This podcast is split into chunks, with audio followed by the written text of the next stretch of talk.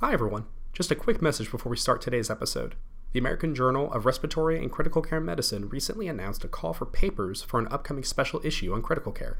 Critical care, an evolving area in pulmonary medicine, addresses care for patients facing life threatening illnesses due to disease or injury. You can learn more about the journal's formatting guidelines and find a link to submit your paper by visiting atsjournals.org/promo. That's atsjournals.org/promo. Thanks and enjoy this week's episode of Out of the Blue. This podcast is brought to you by the American Thoracic Society. We help the world breathe.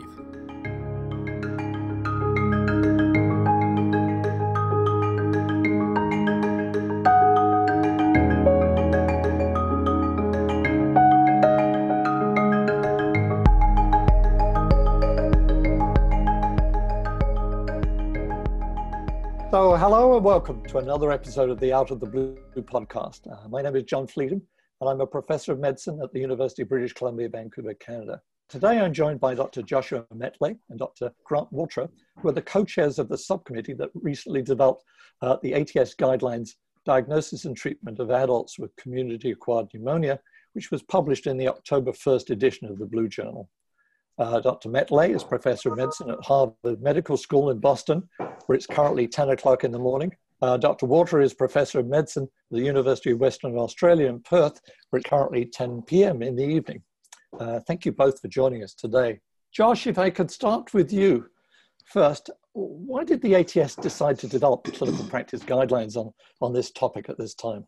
Well, uh, community-acquired pneumonia remains a, a, major cause of uh, morbidity and mortality worldwide, uh, but uh, particularly uh, in the U.S. where this guideline was targeted.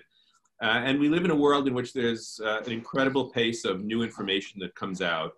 And professional societies like ATS and IDSA, which did this with them jointly, really perceive the value in bringing people with deep knowledge of these topics together to sift through the evidence uh, and be able to admit, uh, uh, administer recommendations uh, about how to interpret the available evidence and how to treat patients uh, with community-acquired pneumonia. This has been an ongoing condition.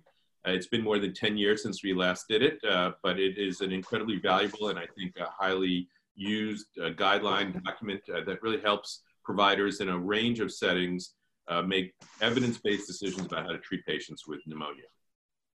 Thanks. Now, Grant, who, who developed these guidelines? Uh, what was your methodology? And how did you come up with the, the 16 questions? So, uh, the guidelines are a, a long standing agreement between the um, Infectious Diseases Society of America and the American Thoracic Society.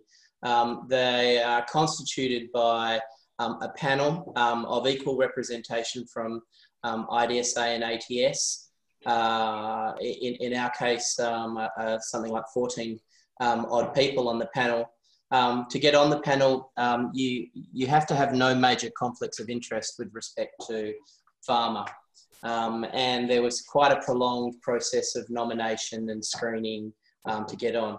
Um, equally, uh, we had uh, a methodologist on the panel and a trainee methodologist, Anne Long, who did uh, a large part of the work for these guidelines. And having said that, um, I'd also like to point out that you know during review, many professional societies also um, had an opportunity to, to look at the guidelines and provide us with input. And I think um, Josh uh, and, and, I uh, had hun- literally hundreds of um, comments to respond to in the process. So there's been an enormous amount of um, input into these guidelines.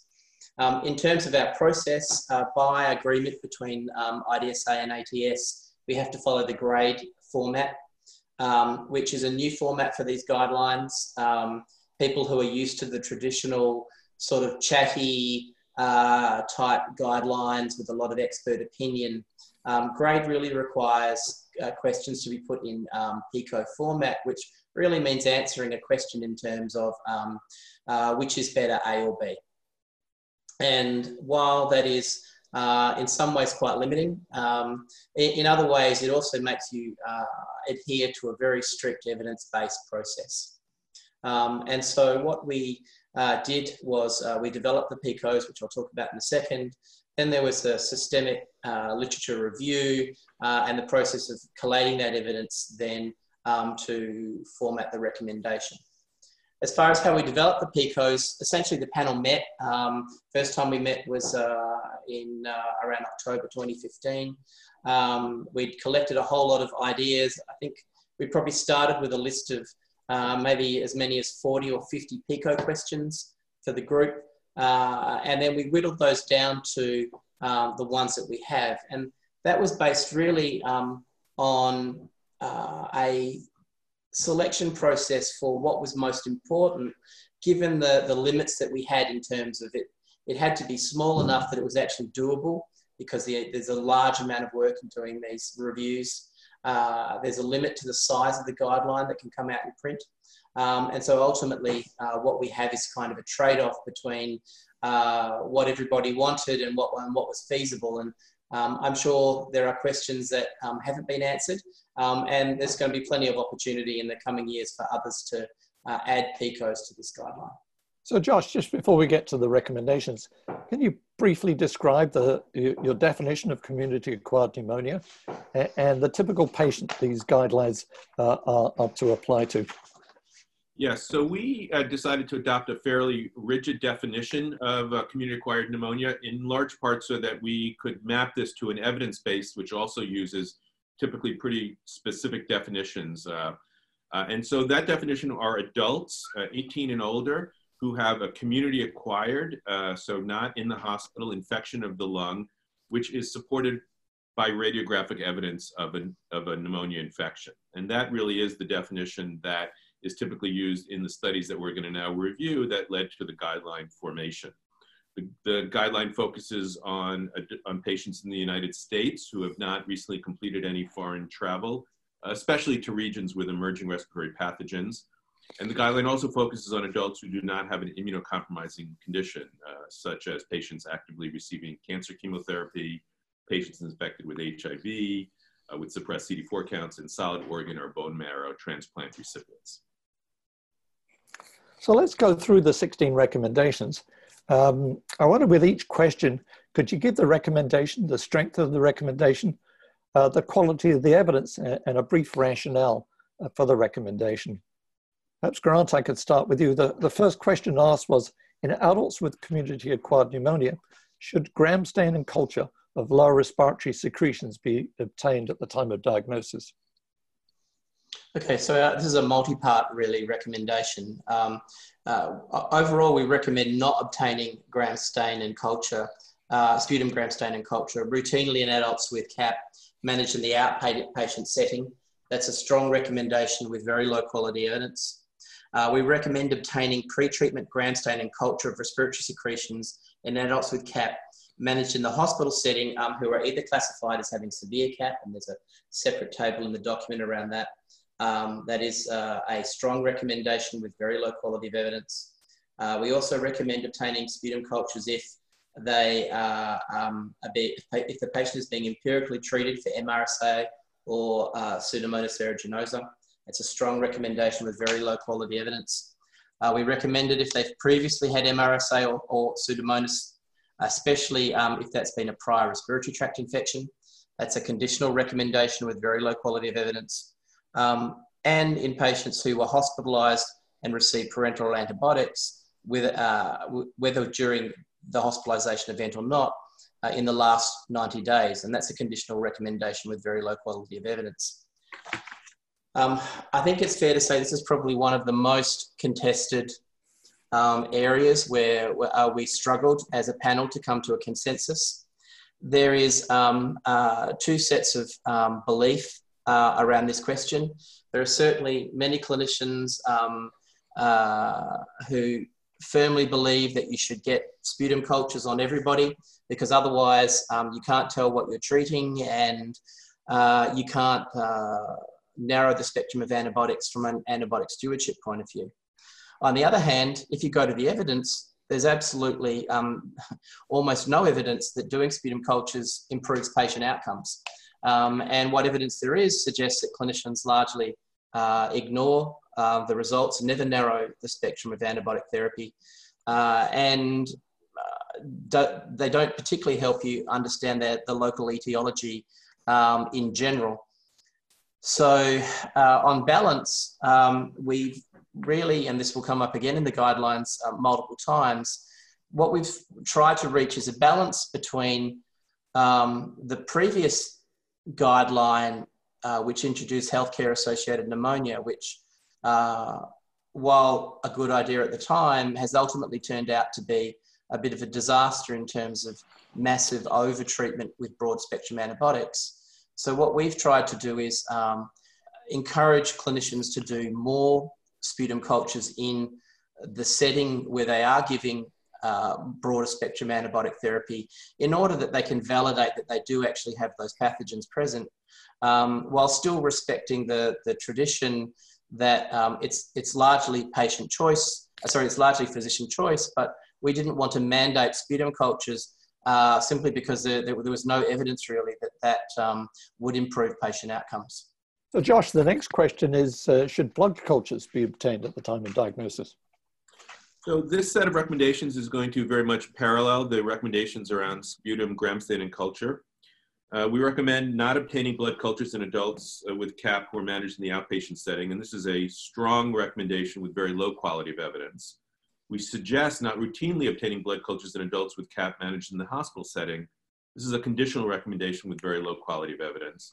And we do recommend obtaining pretreatment blood cultures in adults with CAP managed in the hospital setting who are either classified as severe CAP, uh, that's a strong recommendation with low quality of evidence, or are being empirically treated for MRSA or Pseudomonas aeruginosa, that's a strong recommendation with very low quality of evidence, or were previously infected with MRSA or Pseudomonas aeruginosa, especially those with prior respiratory tract infections.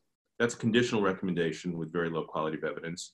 Or were hospitalized and received parenteral antibiotics, whether during the hospitalization event or not in the last 90 days. And that's a conditional recommendation and very low quality of evidence. So here again, there are no high quality studies that have demonstrated that obtaining blood cultures actually improves outcomes in patients with community acquired pneumonia. There are some uh, observational studies that received a lot of attention uh, a number of years ago that linked uh, routinely obtaining blood cultures with improved outcomes for patients with community acquired pneumonia. But I think there's some increasing concern that some of these studies are confounded by other process elements and even by some endogenous characteristics of the patients, which may have confounded the association between blood cultures uh, and improved clinical outcomes. In contrast, there actually are some evidence now for blood cultures that outcomes can be worse if you obtain too many blood cultures. And this is because we have the problem of contaminants with blood cultures. And there have been some studies that have shown, for example, increased length of stay for patients who have blood cultures obtained, in part because they are occasionally having um, staph contaminants in the blood cultures, which are leading to prolonged or unnecessary courses of antibiotics. Uh, and so here again, the, the, settings in which we do recommend blood cultures are really to help support ultimately the narrowing of therapy for patients in which there are concerns for atypical path, not atypical pathogens, uh, for other pathogens like MRSA or Pseudomonas. Uh, and, and the concern is that if we don't have any microbiological data, we may commit them to long courses of unnecessary antibiotics. We also recognize that severe CAP, particularly in the ICU, is a serious condition, and additional microbiological information can always be helpful because we recognize that having adequate therapy for whatever the pathogen is can be life-saving. Good. So staying with diagnosis, um, Grant, should Legionella and pneumococcal urinary antigen testing be performed at the time of diagnosis? Uh, so our recommendation is that um, we suggest not routinely testing urine for pneumococcal antigen in adults with CAP.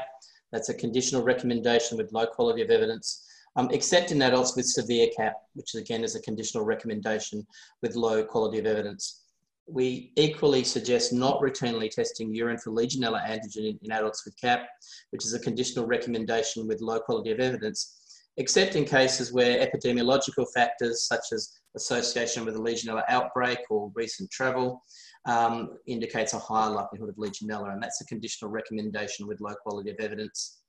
Uh, and in adults with severe CAP, we also recommend testing for Legionella, which is again a conditional recommendation with low quality of evidence.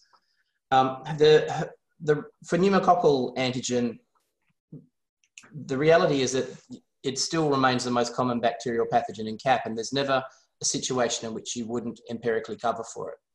Um, and because Legionella, uh, because um, pneumococcal antigen doesn't tell you antibiotic sensitivity, um, it doesn't really have an opportunity to therefore change empiric therapy when, when the main concern might be uh, a antibiotic resistant pneumococcus. So in the usual setting, it really has limited ability to change management, and that uh, is is what essentially the literature shows. There's really an absence of literature indicating that it's a useful test in terms of improving patient outcomes. For Legionella urinary antigen, um, that's even more limited, um, given that it really only detects Legionella serogroup uh, 1 with a bit of cross-reactivity with 6. There are many, many other strains of Legionella, which is why we have in, included in this uh, recommendation around sampling using um, molecular diagnostic techniques um, if you suspect Legionella. And for the, for the same reasons um, uh, as pneumococcal urinary antigen, we really um, recommend it only in the setting of severe CAP or uh, the, the setting of a possible epidemic. So Josh, in, in the final question of the diagnosis, uh, should a respiratory sample uh, be tested for influenza vaccine at, at the time of diagnosis? Uh, tested for influenza virus at the time of diagnosis. Yeah. Um, yeah. So our, our recommendation is that uh, when influenza viruses are circulating in the community, we recommend uh, testing for influenza with a rapid influenza molecular assay, uh, for example, an influenza nucleic acid amplification test, which is much preferred over a rapid influenza diagnostic test like an antigen test. And this is a strong recommendation with moderate quality of evidence. So um, here we really modeled our, our guideline recommendation on the recently released uh, influenza treatment guidelines uh, because pneumonia due to influenza is a really important uh, part of the spectrum of influenza illness and we wanted the guidelines to be consistent. Um, I think there are three key parts to this recommendation. Um, first, uh, influenza is a major pathogen in community-acquired pneumonia, and we know that prompt diagnosis and treatment is very beneficial. Uh, and so we wanted people to be on the lookout for influenza and to consider, we'll get to this later, treating influenza when there's evidence that it's present. The second is to emphasize, as, as many have come to realize, that the newer generation of nucleic antigen detection tests are really far superior uh, in sensitivity especially and are really much more preferred if you can do them uh, at the point of care. And the third is uh, in the patients who are being hospitalized, clearly there are additional infection control issues here. And so we wanted to point out that many patients coming in with pneumonia could have influenza, and that might have some important infection control implications for how patients are, uh, uh, you know, where they're put in the hospital and what infection control procedures are in place. So all the next questions relate to management. And Grant, if I can start with you. Uh, the first question is, should serum procalcitonin plus clinical judgment or, or just clinical judgment alone be used to withhold initiation of antibiotic treatment. Um, so this was a, a, new recommendation from the guideline. Um, we recommend that empiric antibiotic therapy should be initiated in adults with clinically suspected and radiologically confirmed CAP, regardless of the initial serum procalcitonin level. Um, that's a strong recommendation with moderate quality of evidence.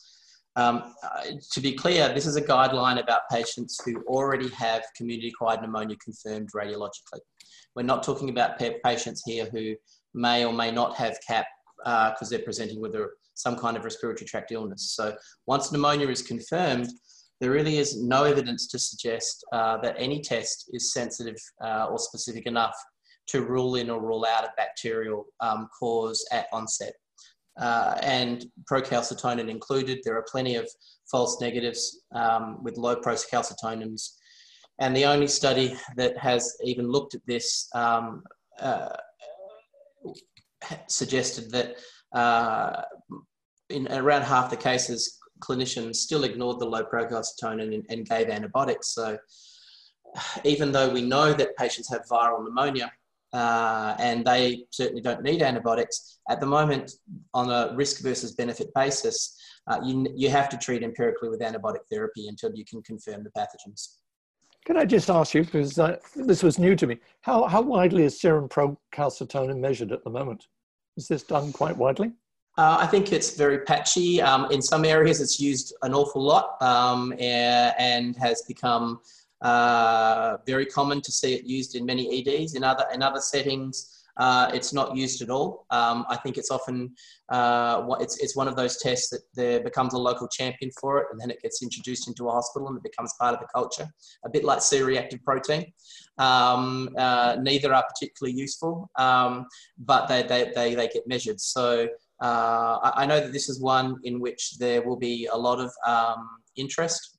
Uh, I think it's also you know fair to say that we uh, the data for procalcitonin is strongest in reducing duration of antibiotic therapy.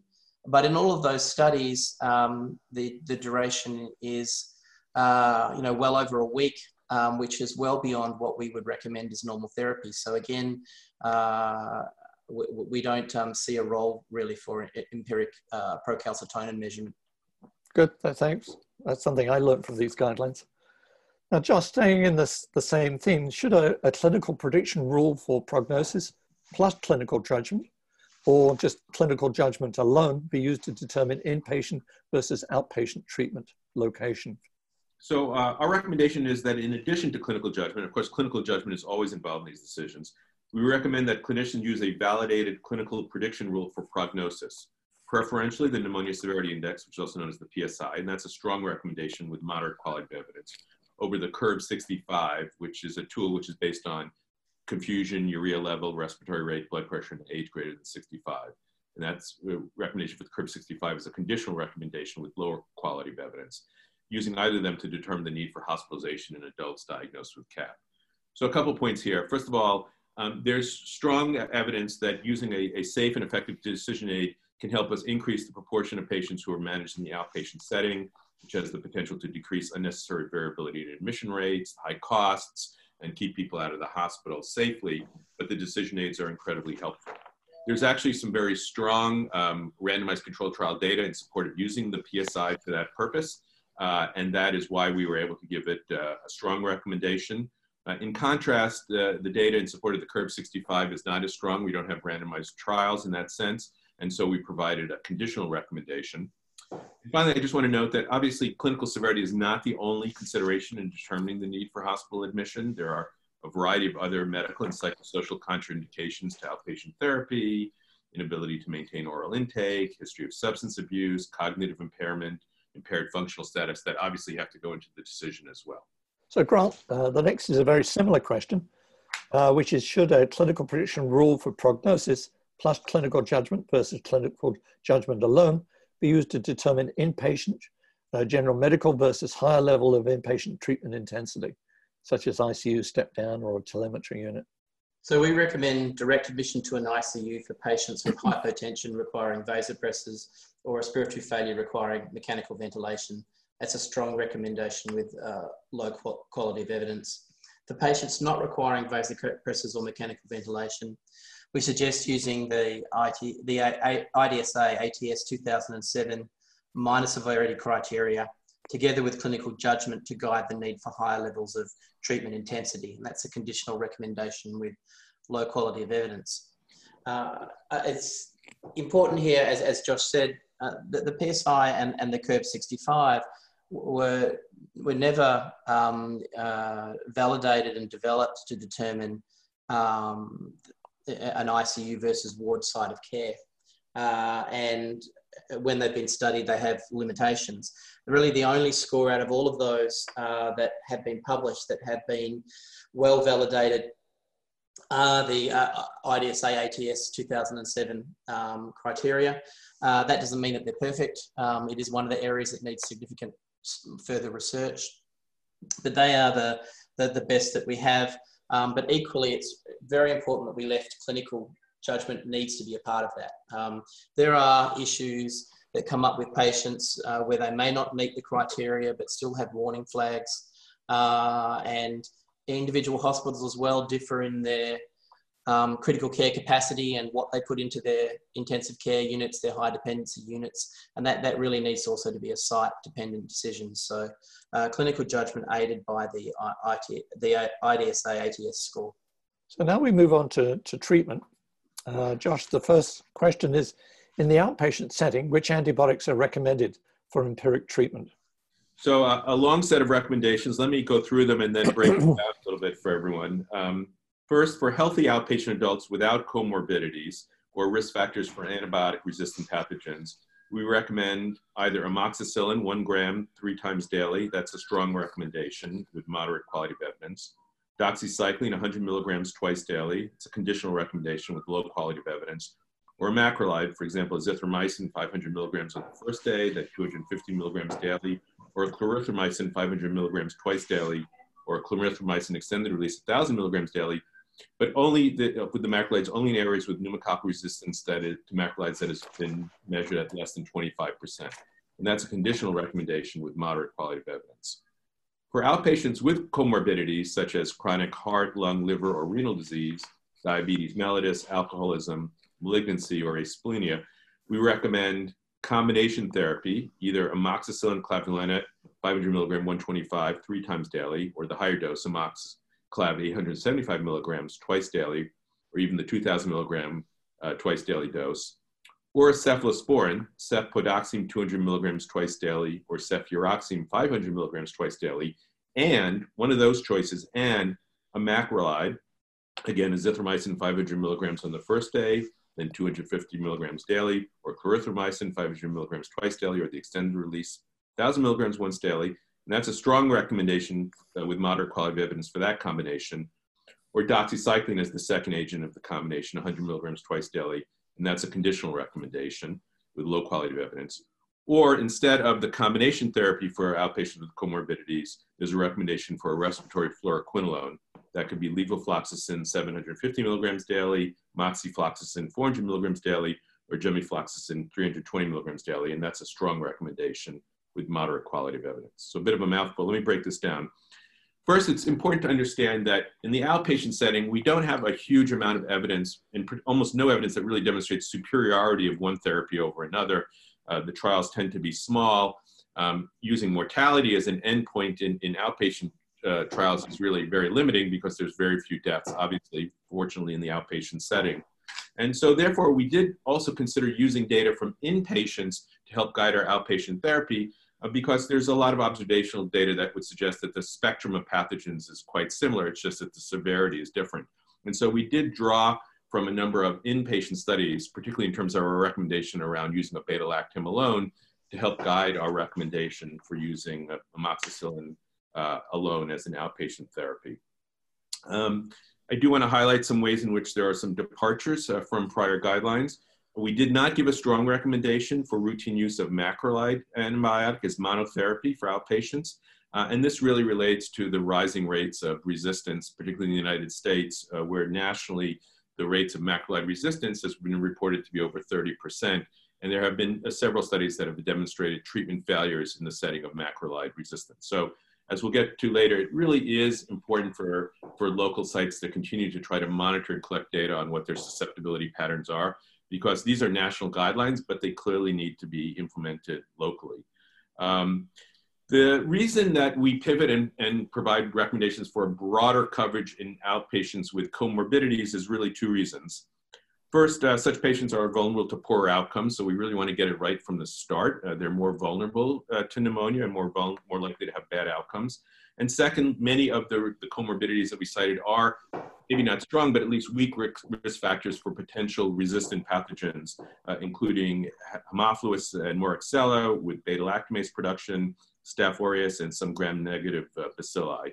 Uh, and so therefore, we favored having a, a more extended spectrum outpatient regimen uh, in those uh, cases. I do want to point out that, uh, particularly for the uh, outpatients uh, with comorbidities, we're giving you multiple treatment options. We're not actually specifying a, a preference in terms of which order, um, but we recognize that people need to weigh other information in making these decisions. Uh, specifically, the risk benefit profile of these different drugs varies. Um, we pointed out uh, and continue to point out that there have been a number of adverse reports, particularly around the use of respiratory fluoroquinolones, uh, citing a website where you can get up-to-date information about some of these uh, adverse effects uh, related to um, uh, Clostridium difficile infection, uh, cardiac arrhythmias, tendon rupture, vascular problems. And so clearly we have to think about how to weigh that risk-benefit equation into choosing amongst these options. We thought those decisions need to be made at the individual patient level, so we provided the suite of options, but we want to highlight that the risks of these different drugs are not the same and they need to be incorporated into the decision making. Um, and then lastly, I just want to point out that, uh, particularly in the setting of the fact that many patients may have already completed a course of antibiotics for whatever by the time they show up and are diagnosed with community acquired pneumonia, we, we adopted the convention of prior guidelines and agree that you really shouldn't repeat the same class of antibiotics that somebody just had in the setting of them continuing to, to, to be ill or particularly if they're getting worse. Thank you, that's very clear. Now, the next four questions relate to patients, uh, inpatients. Uh, start with you, Grant. Uh, which antibiotic re regimens are recommended for treatment uh, in patients without risk factors for methicillin-resistant Staphylococcus aureus or Pseudomonas aeruginosa? So I'll break this down into its individual recommendations and just discuss each one as, as I go. So in inpatient adults with non-severe CAP without risk factors for MRSA or Pseudomonas, uh, we recommend uh, either a combination with a beta-lactam and a macrolide uh, or uh, monotherapy with a respiratory fluoroquinolone uh, meaning levofloxacin or, or moxifloxacin. Um, both are strong recommendations with a high quality of evidence. In patients who have contraindications to both macrolides and fluoroquinolones, we recommend combination therapy with uh, beta-lactam and doxycycline, and that's a conditional recommendation with low quality of evidence. Uh, the reasons for um, these recommendations is uh, that again, as Josh pointed out, we don't really have uh, superiority trials. What we have is a, is a whole lot of um, Me Too equivalence trials. Uh, and so on the evidence base, uh, a beta-lactam and a, and a macrolide uh, or monotherapy with a fluoroquinolone appear to have uh, equal efficacy in, in the studies that are available. There is, however, a large amount of data um, supporting better outcomes with macrolides that is not present um, uh, for doxycycline. Uh, it simply hasn't been studied with doxycycline, so we don't know. So that's why the uh, combination of a beta-lactam and doxycycline was very much put um, uh, behind the combination of a beta-lactam and, and a macrolide uh, in the non-severe setting. Uh, and we, we do strongly believe that the, the, the, data doesn't support monotherapy with a beta-lactam uh, for inpatients with pneumonia. For patients with um, severe CAP without risk factors of MRSA or Pseudomonas, uh, we recommend um, a beta-lactam and a macrolide uh, or a beta-lactam and a respiratory fluoroquinolone.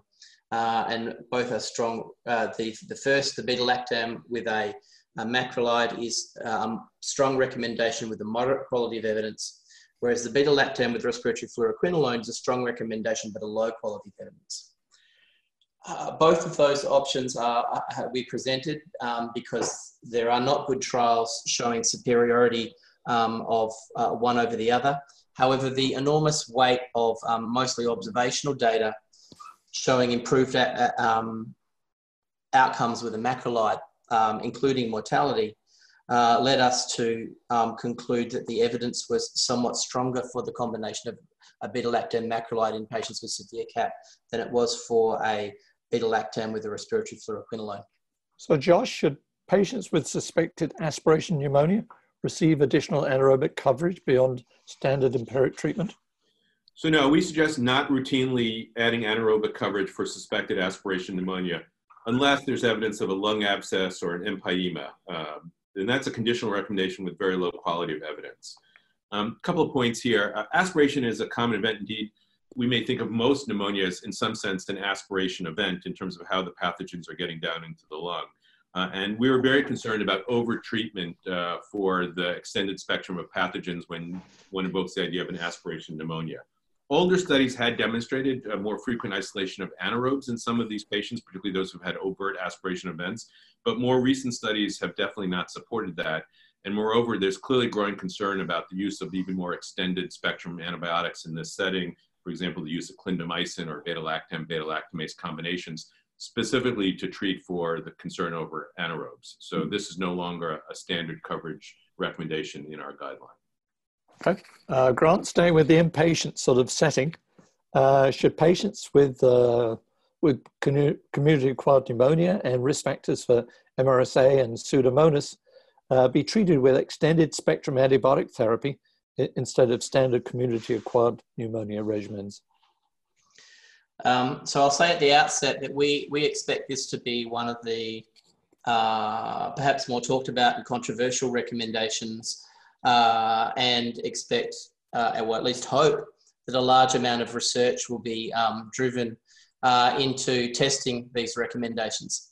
Um, but we do believe that they're in the best interests of, of, of, patients. So we recommend abandoning the use of the prior categorisation of healthcare associated pneumonia or HCAP to guide selection of extended antibiotic coverage in adults with CAP. That's a strong recommendation with a moderate quality of evidence. We uh, recommend clinicians only cover empirically for MRSA or Pseudomonas in adults with CAP if locally validated risk factors for either pathogen are present. That's a strong recommendation with moderate quality of evidence. And if clinicians are currently covering empirically for MRSA or Pseudomonas in adults with CAP on the basis of published risk factors but don't have local etiological data, we recommend continuing empiric therapy while they obtain enough culture data to establish if those pathogens are present and justified continued treatment um, for them uh, after the first few days of empiric treatment. And that's a strong recommendation with low quality of evidence. So to walk through that and, and why we've come down on this, there is, uh, HCAP was introduced because of some publications suggesting an alarming increase in MRSA and Pseudomonas as causes of community-acquired pneumonia in a particular group of patients with um, uh, generally uh, high levels of contact with the, with the uh, healthcare setting. What has become apparent since the, the publishing of those guidelines is in actual fact, the true prevalence of these pathogens is actually very low in most settings in most hospitals. And so there has been an enormous overuse of anti-MRSA and anti-Pseudomonas treatment, which has had adverse effects, including higher rates of antibiotic resistance, uh, increased rates of Clostridium difficile, increased rates of renal dysfunction, uh, and, and, so on. So we also recognize though that um, what clinicians would like is a really simple guideline that says if A, B, and C is present, add MRSA treatment. If D, E, and F is present, add Pseudomonas. And there are a variety of people who've published various scores and um, suggested panels. But the reality is that um, this is a very site-specific decision.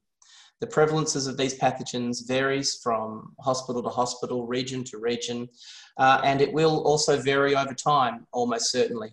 Uh, so any score that you apply um, has to be validated locally um, regardless, and, and almost certainly would not apply very well um, outside of the particular setting in which it's developed. So the only way that clinicians can truly be sure um, of whether the, the, it's a problem locally or not is to have local data.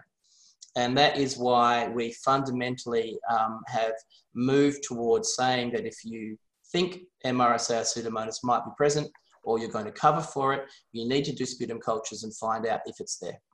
Uh, and you cannot, if you're, if you're going to be a competent physician looking after community acquired pneumonia, you can't get away from needing to know your local epidemiology. And as, as uh, problematic as um, that, that may seem, we actually think relatively quickly by following our sputum culture guidelines, you will establish for yourself uh, whether or not uh, there are risk factors in your local community that, that, indicate you need to treat MRSA or Pseudomonas.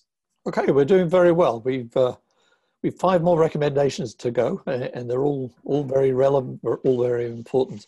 Josh, the next one is: uh, Should adults um, in the inpatient setting be treated with corticosteroids? So this is an area that uh, wasn't even on the horizon, I think, at the time of the last guidelines, and uh, engendered a lot of discussion in our group. I'm going to give you the recommendation and some rationale. I may also leave a little time for my my colleague Grant to speak. He really has been a thought leader in this space. We recommend not routinely using corticosteroids in adults with non-severe CAP. That's a strong recommendation with a high quality of evidence. We suggest not routinely using corticosteroids in adults with severe CAP. That's a conditional recommendation with moderate quality of evidence. And we suggest not routinely using corticosteroids in adults with severe influenza pneumonia. That's a conditional recommendation with low quality of evidence. We did endorse, of course, the surviving sepsis campaign recommendations on the use of corticosteroids in adult in patients with CAP who also have refractory septic shock who are going down that pathway. Um, there have been a couple of uh, high-profile meta-analyses that have indicated a mortality benefit in patients with CAP, severe CAP, uh, treated with corticosteroids. I think there's little evidence in support of patients with non-severe CAP, but it's important to recognize that those results are driven by a couple of studies that have some significant concerns, and we've laid out some of our concerns with some of that data. And why we're not as convinced it's as robust as has been reported. Uh, corticosteroids in this setting are not without risk. Uh, there are significant risks in terms of hyperglycemia, secondary infection rates.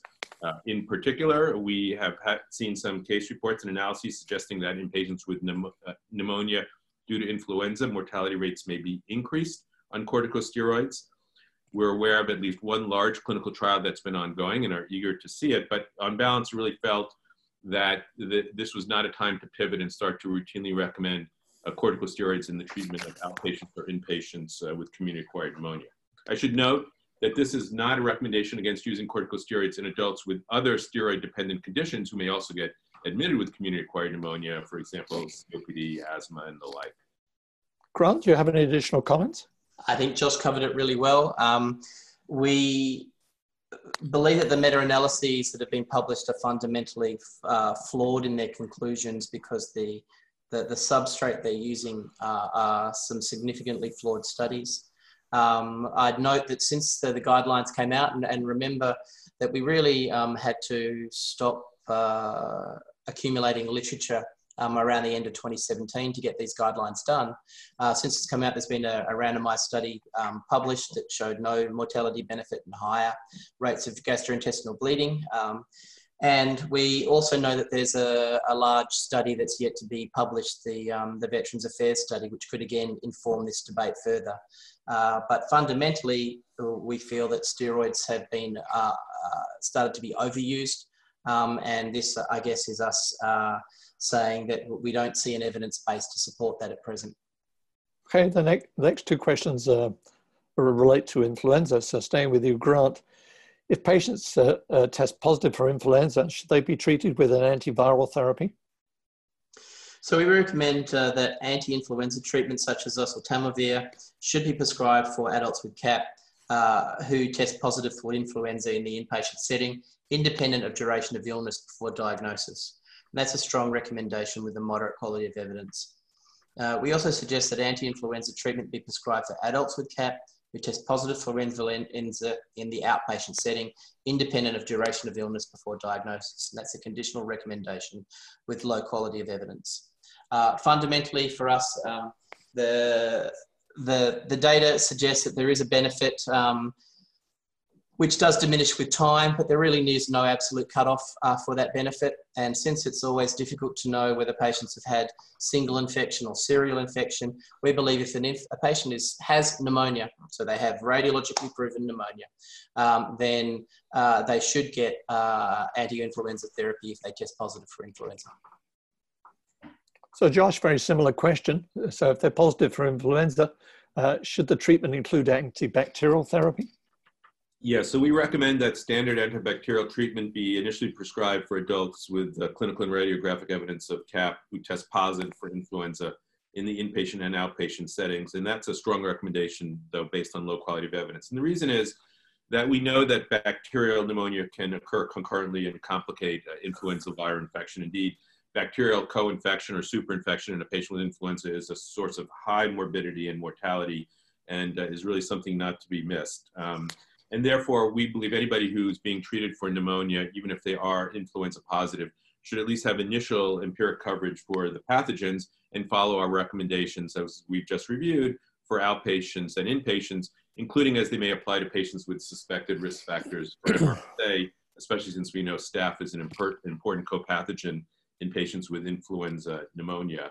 Um, we recognize that increasingly, uh, particularly with the introduction of the pneumococcal conjugate vaccine, a lot more pneumonia really is purely viral. And we would like to get to a place where the use of antibacterials is restricted to those patients with bacterial pneumonia. Uh, and so we, we recognize that in patients with CAP who have a positive influenza test and no evidence of a bacterial pathogen, um, you could certainly favor early uh, uh, and clinically stabilizing, uh, stabilizing quickly. You could certainly consider discontinuing antibiotics as soon as 48 to 72 hours in that setting. But we certainly continue to endorse upfront treatment for the bacterial pathogens, even when influenza has been documented. So the last two questions are, are very relevant for, for, all respirologists. Um, and Grant, uh, the first one is in, in outpatient and inpatient adults um, who are improving, what's the appropriate duration of antibiotic treatment? So we recommend that the duration of antibiotic therapy should be guided by a validated measure of clinical stability, and we, we give some examples of what that would be. Um, and that antibiotic therapy should be continued until the patient achieves stability and for no less than a total of five days. And that's a strong recommendation with moderate quality of evidence. I think um, two aspects to, to, to our recommendation here. The first is we acknowledge that there is uh, data emerging that, that very short courses of antibiotics, even three days, may be sufficient in many patients, but we don't think that that data yet um, has reached a level of um, maturity and proof that we could uh, recommend shorter duration. Uh, we also are aware that in, in many areas, much longer uh, uh, durations of antibiotic therapy are given.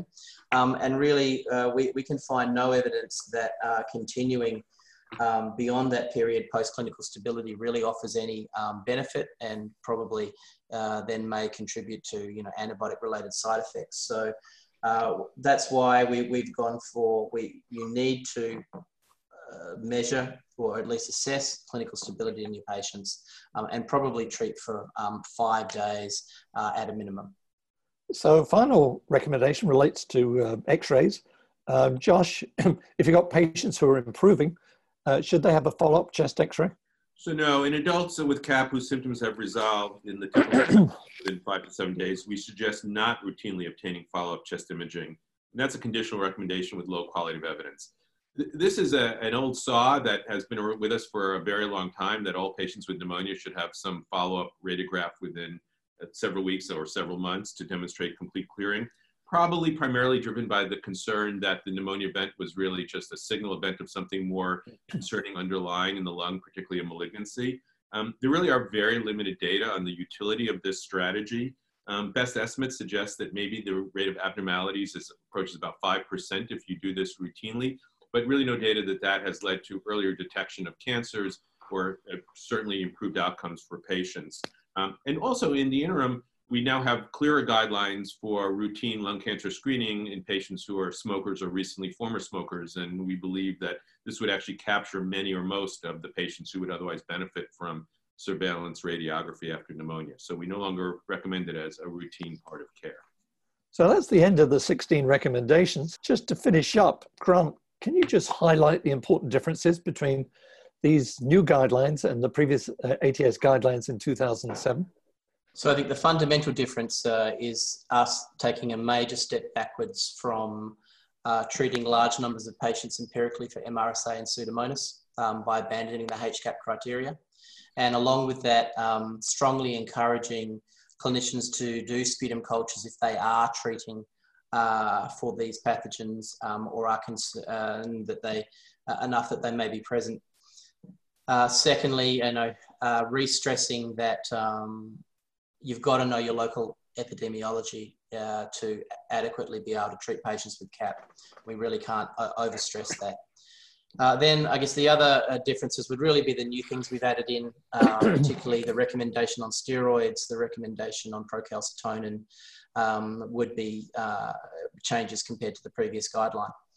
Most of the recommendations are actually very similar to the previous guideline, which um, in part reflects the lack of high quality evidence that's emerged. Um, and throughout the guideline, we, we, we, we, we frequently point to areas where we really do need much better quality of evidence. Uh, in part, it's because the pathogens haven't changed uh, that much that um, therapy that was available 20 years ago still um, isn't highly effective. So uh, we, we, see this as a updated iteration um, and, and, our most important focus was really on uh, trying to drive down inappropriate broad spectrum antibiotic use. Josh, any additional points you'd like to make?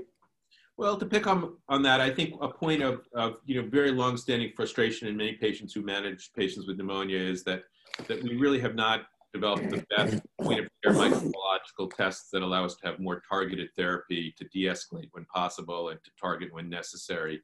Um, we've we've struggled with existing microbiological tests. They have generally not proven to help us manage patients effectively. There are a number of tests that are on the horizon. Um, and what we would really like to see is move beyond just testing those new diagnostics, particularly molecular diagnostics, just in terms of their accuracy, but actually tie the development of these tests and their use to improve patient outcomes. That's the real test here.